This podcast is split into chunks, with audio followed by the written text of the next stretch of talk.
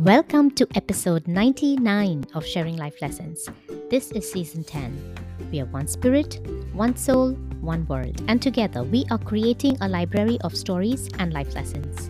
I am your host, Hamida, and I want to bring you stories because stories matter, stories inspire, stories teach, and stories heal.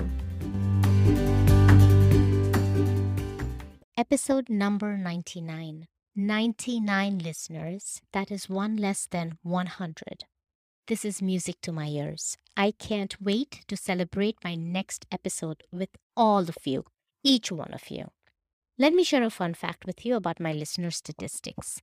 Until the eighth season, Sharing Life Lessons was heard in 28 countries by 63% women and 32% men. Then things started to shift, and today, Sharing Life Lessons has over 75,000 listens in 32 countries by 70% men and 30% women. That is a major shift. I am indifferent about the shift, but I must confess that I was surprised with it. I will not analyze what, why, or how, because to me, a listener is a listener, no matter who you are, which is why I said it is a fun fact. The goal for sharing life lessons is to share and spread knowledge to whoever will listen. So, welcome again to episode number 99. I want to begin this episode by reading a passage from Return to Love, authored by Marianne Williamson. Please listen and hold on to every word in this passage. I have heard it many times, and every time I hear it, I feel the fire in my energy. This passage was made famous by Nelson Mandela, who used it in his inauguration speech. Marianne says, Our deepest fear is not that we are inadequate. Our deepest fear is that we are powerful beyond measure. It is our light, not our darkness, that most frightens us. We ask ourselves, Who am I to be brilliant, gorgeous, talented, and fabulous? Actually, who are you not to be? You are a child of God. Your playing small does not serve the world. There's nothing enlightened about shrinking so that other people won't feel insecure around you. We were born to make manifest the glory of God that is within us. It is not just in some of us, it is in everyone. And as we let our own light shine, we unconsciously give other people permission to do the same. As we are liberated from our own fear, our presence automatically liberates others. This is a powerful passage, and I want to reread one line from here. And as we let our own light shine, we unconsciously give other people permission to do the same. Let us pledge never to undermine ourselves, especially let's not make ourselves feel or appear smaller to please others. And as we rise, let's also pledge to bring others along with us. Today's episode is special because of who the guest is for today. She was the guest for episode number one of Sharing Life Lessons, and I am delighted that she is back with us for number 99. Before she retired, she was the global head of diversity and inclusion for JP Morgan Chase. She is a smart, kind, giving, fun person and a very dear friend everyone, please welcome Pat David. Pat, welcome to Sharing Life Lessons. It is wonderful to have you on the show again. To remind the listeners, Pat was guest number one on Sharing Life Lessons. She got me started. She walked into my house with her own mic. I didn't have a mic at that time. I didn't even know I needed a mic. She walked in with her mic and said, Let's do this and we did episode number one, which was on my birthday in 2019. So that was her birthday present to me. Pat, welcome again. Hamida, you know I love you. I've loved you from the moment I met you. I don't even know how many years ago, but I do remember walking into your house with that microphone. And I had no other hopes than, okay, if she can get, if she can do one, maybe she can do two. And it was just so much fun to start you on this journey and look how far you've come. So I'm happy to be part of it and I'm forever grateful for that. I'm going to be releasing my 95th episode in the 10th season today. Sharing life lessons has come a long way. Wonderful. Pat, put you on the spotlight and let you introduce yourself and tell the listeners who you are so they can connect with you. So, again, thank you, everyone. My name is Patricia David. I'll start by giving you a little bit about my background in terms of my family, my life, and then where I am today. In terms of my background in terms of life, I was born in Birmingham, England. And because my parents hail from an island in the Caribbean, it's called Dominica, which is a very small island and is between Antigua and Martinique. When I came to this country, the whole purpose for my parents was so we don't have to share shoes, as they say. The whole goal was to get an education, make something of yourself, and enjoy the benefits of the United States of America. And so that's what I keep in the back of my head anytime I do something to make sure that my parents' sacrifice was duly paid. Roll the clock forward, I got a degree at Fordham University in the Bronx. I was fortunate enough to get a job right out of college. My degree was in finance and economics with a minor in accounting. All the while, I wanted to be a lawyer, but I didn't have anybody in my circle of family to tell me how to be a lawyer. And you'd think that I would have been a lawyer because I went to a college that had a law school, but you don't know what you don't know. I spent 10 years at Philip Morris doing very well in finance and accounting. And through a lot of luck, hard work, and prayer, I ended up with a nice job at Merrill Lynch in the technology department. Did that for 10 years. Through another episode of my life, I was able to get another job at Salomon, which grew into Smith Barney, which grew into Citigroup. And this was all you go into work every day, you do your job, you keep your nose clean, as my mother would tell me and you kind of you're on the lazy Susan of life, so to speak. While I was at Citigroup, that's when I got my first introduction into the world of diversity. I'm 50. No, that's not true. I'm 61. I wanted to say 50, but I'll say 61. You know, I would have corrected you because I was there for your 60th birthday. you were. Uh, you were. You were. I'm holding on to 61 for a while. When I worked in technology, for those of you who were in technology, this was back many years ago, you know, you have your beeper going off, you have your Blackberry going off, things don't work well. It's part of the technology infrastructure. Things break and you have to be literally available 24 7, especially working for a global company.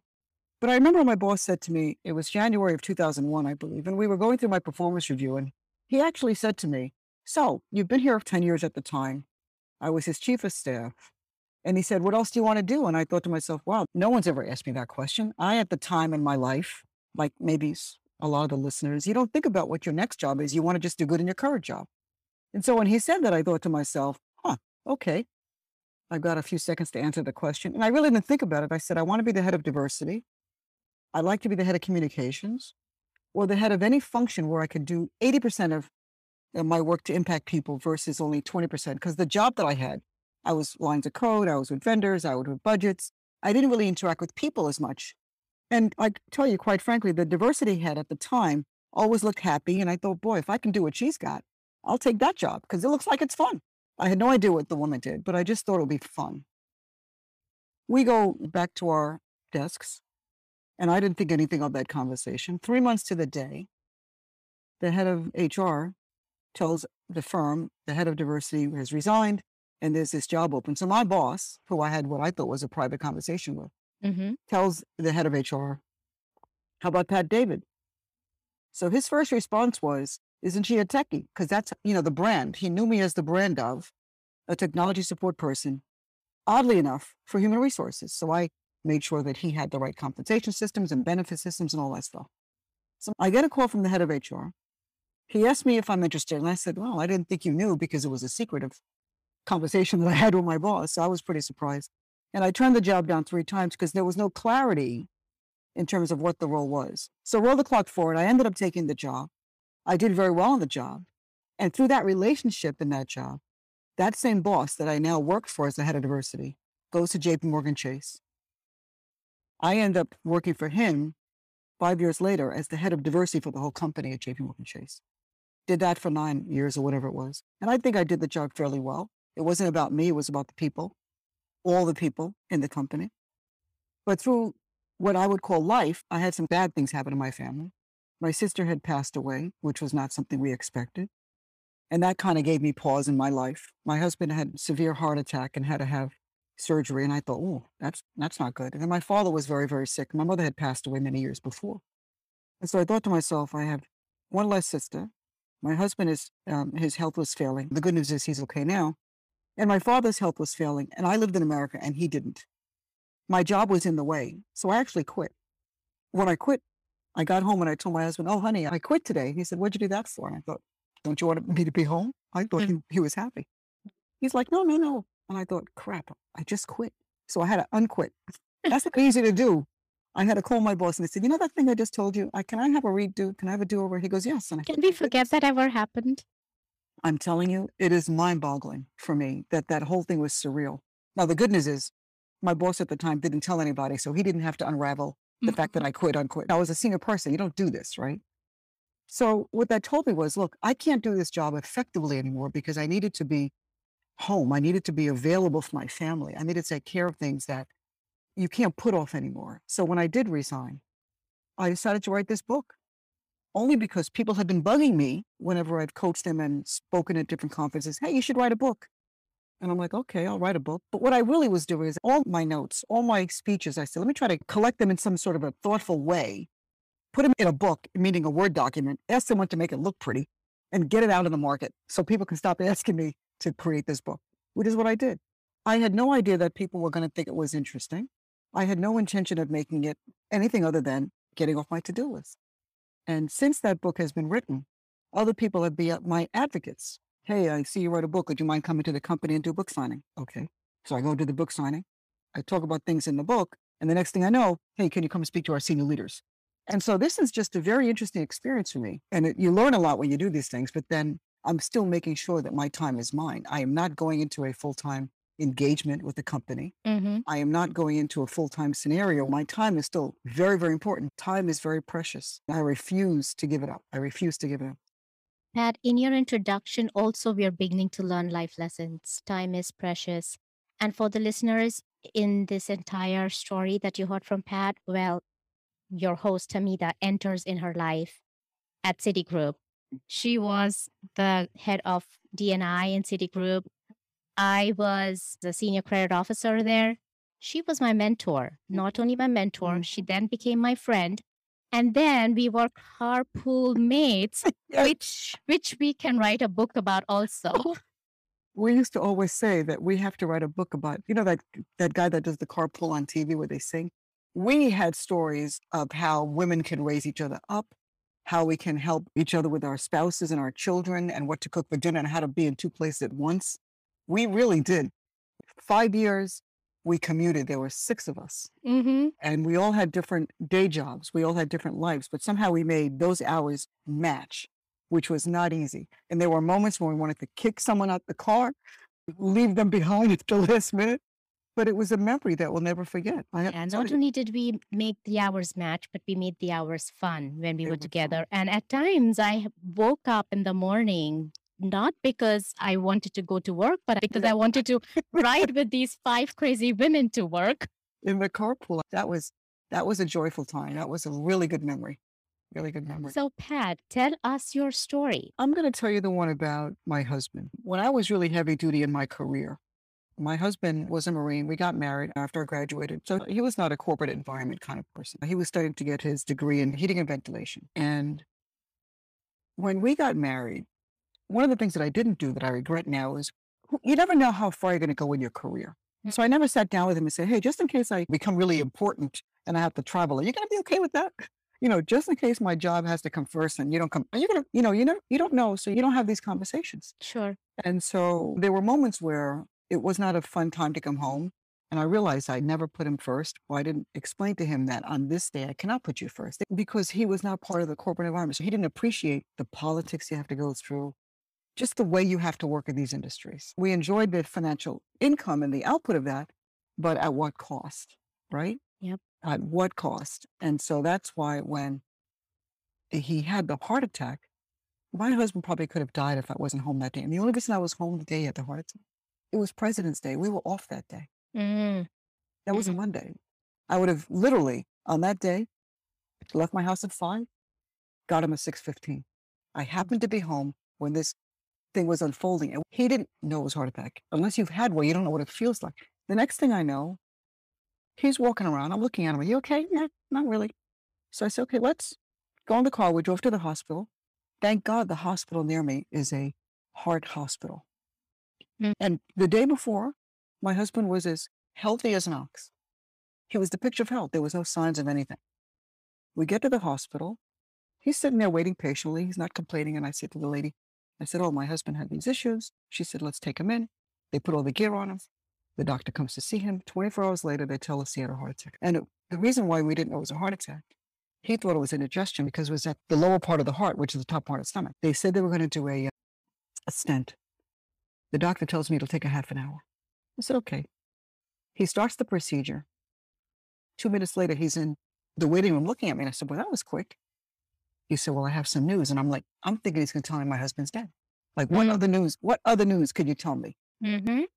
I never fell to the ground so quickly. I said, Tell me what is going on.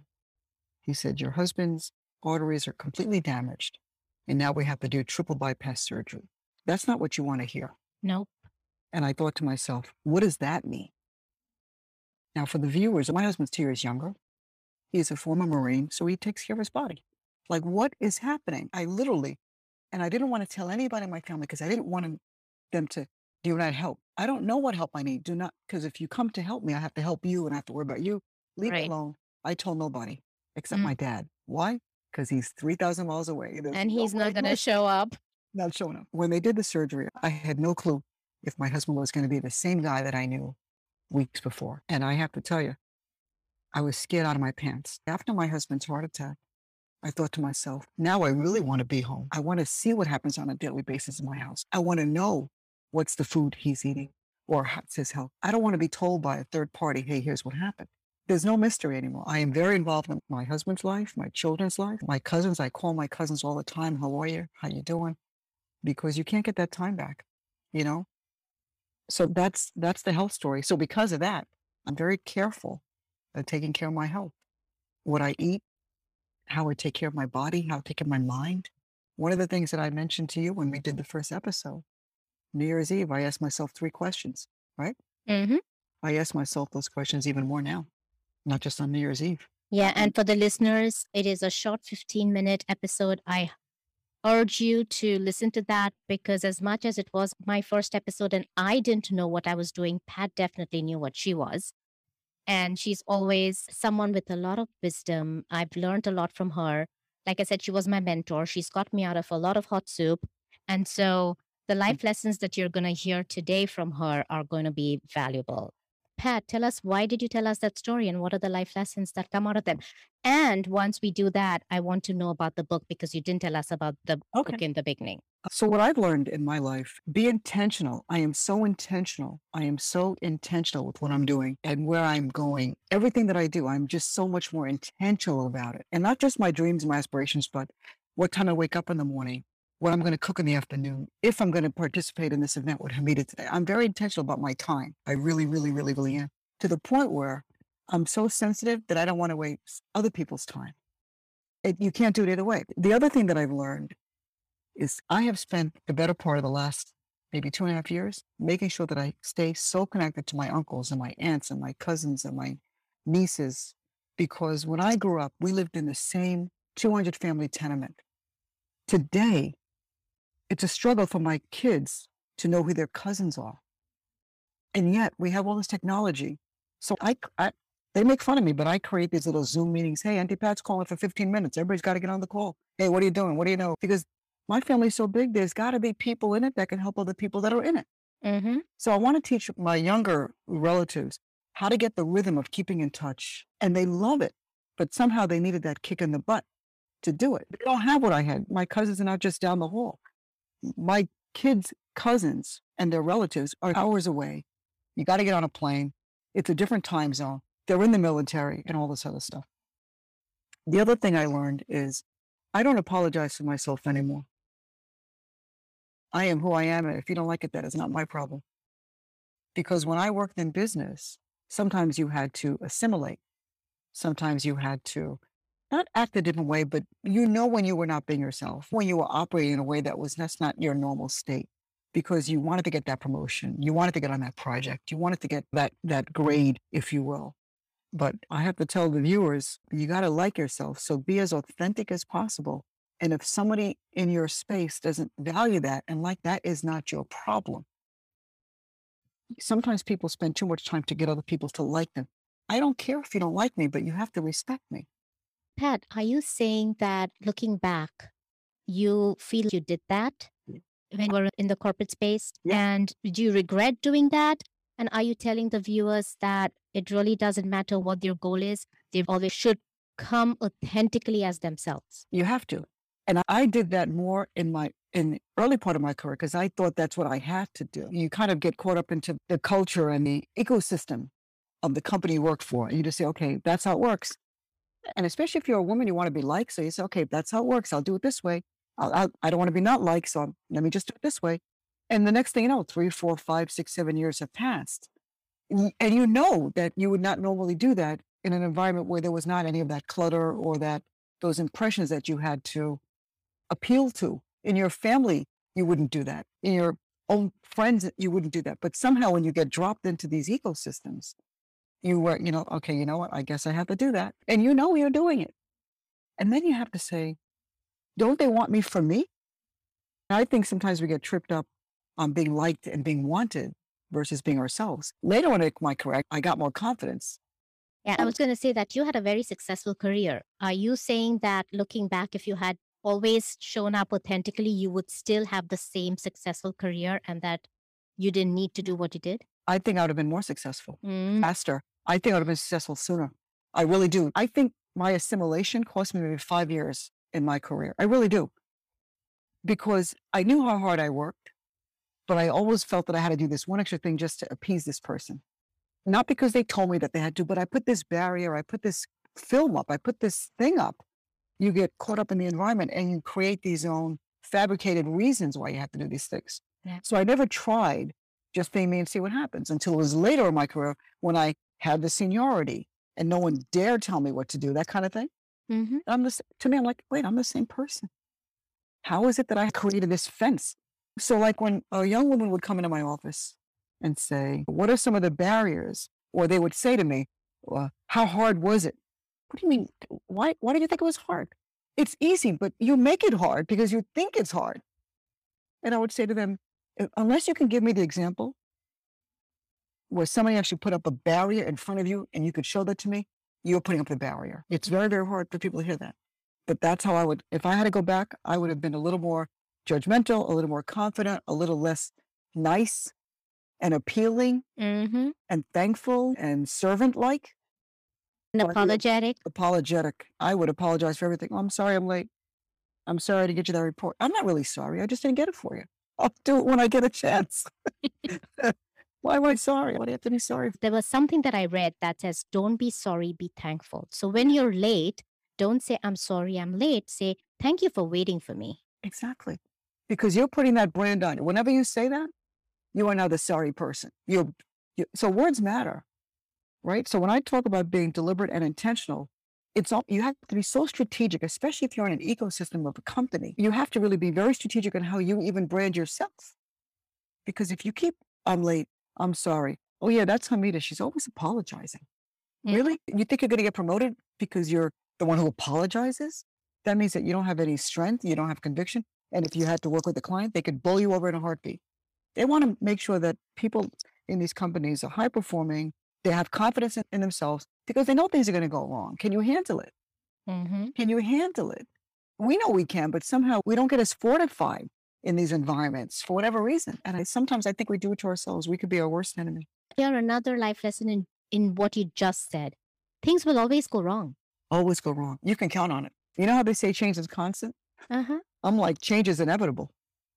It is inevitable things are going to change. So always be ready, which is another part of the thing in my book. So you don't have to get ready. And what does that mean? That just always be ready. Like women who are having babies, they have their go bag. They are ready from the time they get pregnant. They are ready. Oh, I'm out. Are you ready with your life that way? Mm-hmm. If something is due next week, are you going to start it the day before next? Like everybody knows how long it takes them to do something. They really do. Yeah. Sometimes people work fast, but I can't tell you how fast you have to work. You know it. So always be ready, which means you have to be more aware of what's happening around you. You should not be surprised. Oh my God. Oh my God. And then you're like in reaction mode. And you know me, another thing in the book, the best defense is a good offense. If I always have to react to change, I'm literally just reacting to change. I'm not improving. I'm not learning. I'm not getting my groove on. I'm just like playing a video game, just trying to get out of my way. How about I get ahead of it? Mm-hmm. How about I take the time and say, you know what, let me plan out my day a little better here. Let me get ahead of this. Pat, stay there because I also want to add some house to this. Get ahead is the what. Yeah. You just started telling us the house, plan your day. What else can we So- do to get ahead of it? That's right. So what I do every night, even though I'm not working, I still have a date of things that I have to get done. So every night before I go to bed, what I do, everything on my calendar gets done. That's how I keep myself in order. And so I look at my calendar last night. It's okay, fine. At 7:30, I wake up for mass. I got to go to mass this morning. And then when I get home, I have to call my cousin. If I think about what that means with my cousin, that's about a half an hour. I know I have Hamida at two. So I set it in my watch at 1:45, get ready for Hamida. Like I put things in there so I know my day. And then I could say, you know what? I have free time between A and B. So I'm ready for the day. When I wake up in the morning, the first thing I'm not going to do is check my mail because whatever's in my mail is someone else's homework. I already have my day plan. Do not intercept. Do not get in my way. Mm. I will deal with you after I am confident that my list gets done. How often do you go to work in the morning? You get your cup of coffee, and the first thing you do is you turn on your computer. The minute you turn on that computer and you see all those mails coming, you literally get stuck on the computer and you're just replying to people's messages and reply to their messages. The next thing you know, you haven't had lunch. Five o'clock comes, and then when all your homework for those people are done, then you start to do yours. And guess what you do? You complain that the day got behind you. Well, whose fault was that? It was your time. I'm very, very careful by time. That doesn't mean I don't know how to operate if someone says, I need your help. You need my help, Hamida? Two o'clock, because right now I got something I'm finishing. Yeah. So I, I tell the listeners if you're still employed, you want flexibility, you want to be on a project, you want to raise, you want whatever you want. If you're going to use your energy and your oxygen to tell somebody, here's what you want, and you have convinced yourself that that's what you want, and they give it to you, you have to take it. Mm. Or if you want something, you have to do it. If you say something, you have to mean it. The first question I always ask people, you want me to go to a meeting? Do you really need me there or do you need an answer from me right now? Do you need this report or do you need a number on page 16? Nine out of 10 times people ask for stuff, but they really don't know what they're asking for. hmm You need to manage and say, okay, Hamida, I know you asked for the report, but tell me what you're trying to do. Because if I had that in my head, then the report's not really what you need. Here's the number that you're looking for. Okay, thank you. So don't just let people pull you into their noise. I hear you, but the Okay. message is lost. So I want to understand exactly what you're Okay. saying. Uh. So if someone is asking you for something, are you saying follow up?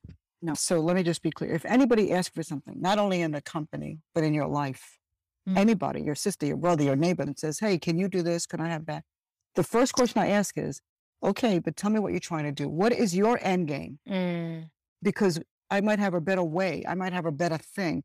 Don't just fall into responding. Don't just be on the lazy Susan of life. Mm. And I'm not saying we should challenge people because I don't want it to be like you're debating and fighting, but take a moment to just ask, what is their end game? Yeah. Because then I can respond as, oh, that's what you want to do? You know what? Here's a better challenge. Here's a better answer. And maybe I'm not the right person. Maybe you should speak to Susie.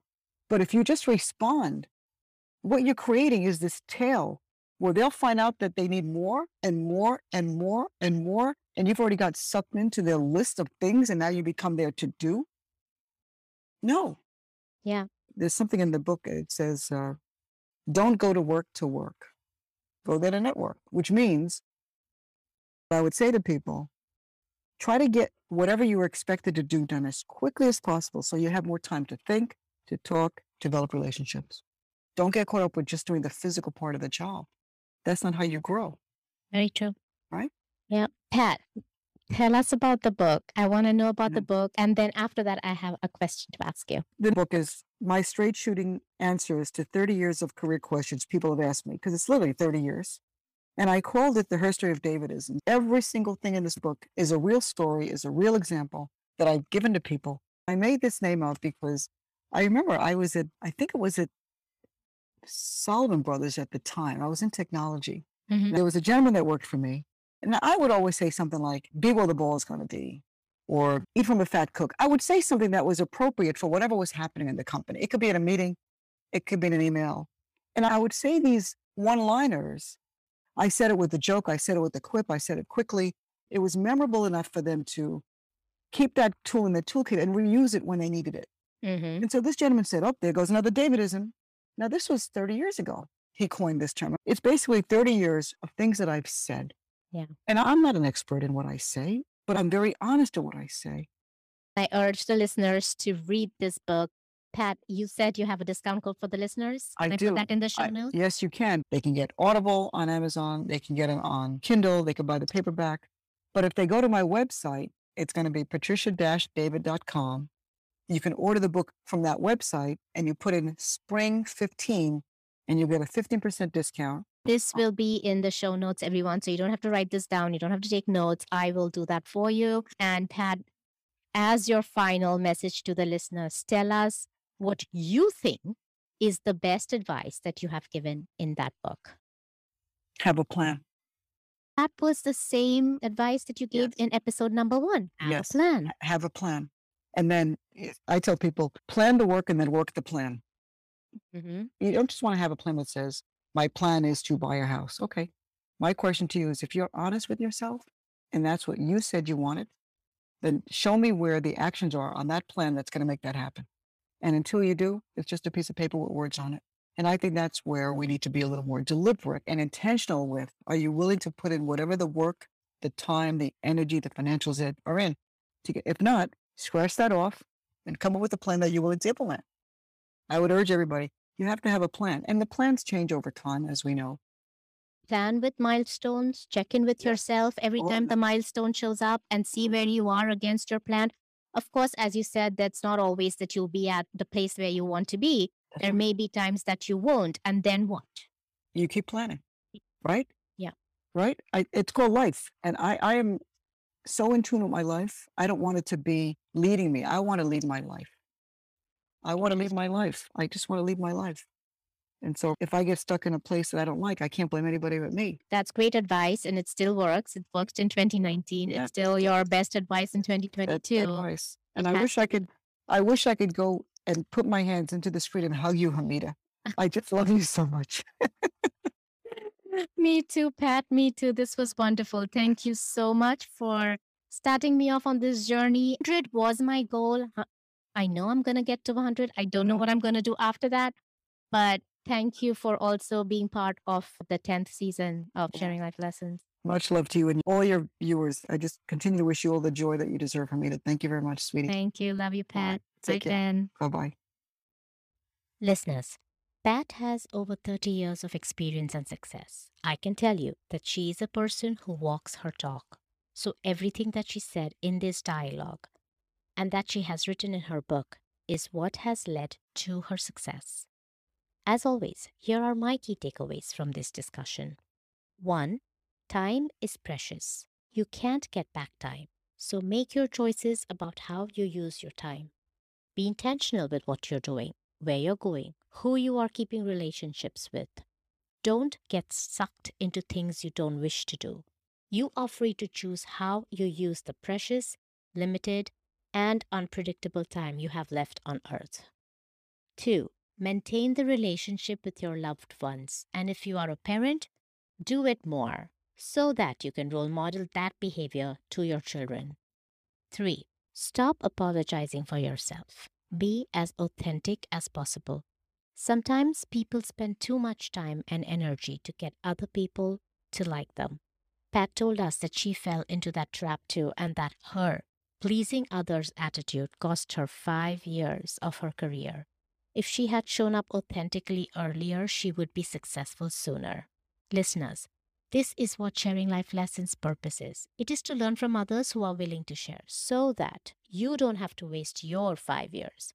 Others have already done the work for us and taken the pain so that it gets simpler for us. Let's capitalize on this knowledge.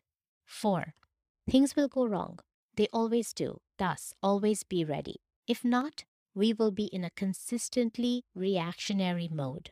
We won't learn, we won't grow, and we won't be able to use the changes as opportunities because we will be busy reacting to changes. 5. Don't let people pull you into their noise. Understand what their end game is because you may have something better to give them for their purpose than what they're asking from you. And lastly, have a plan. Plan to work and then work the plan. This brings us to the end of this episode. I will bring you the hundredth. Oh, I'm going to say that again. I will bring you the hundredth episode of Sharing Life Lessons in two weeks. Until then, be happy, be safe, and be blessed.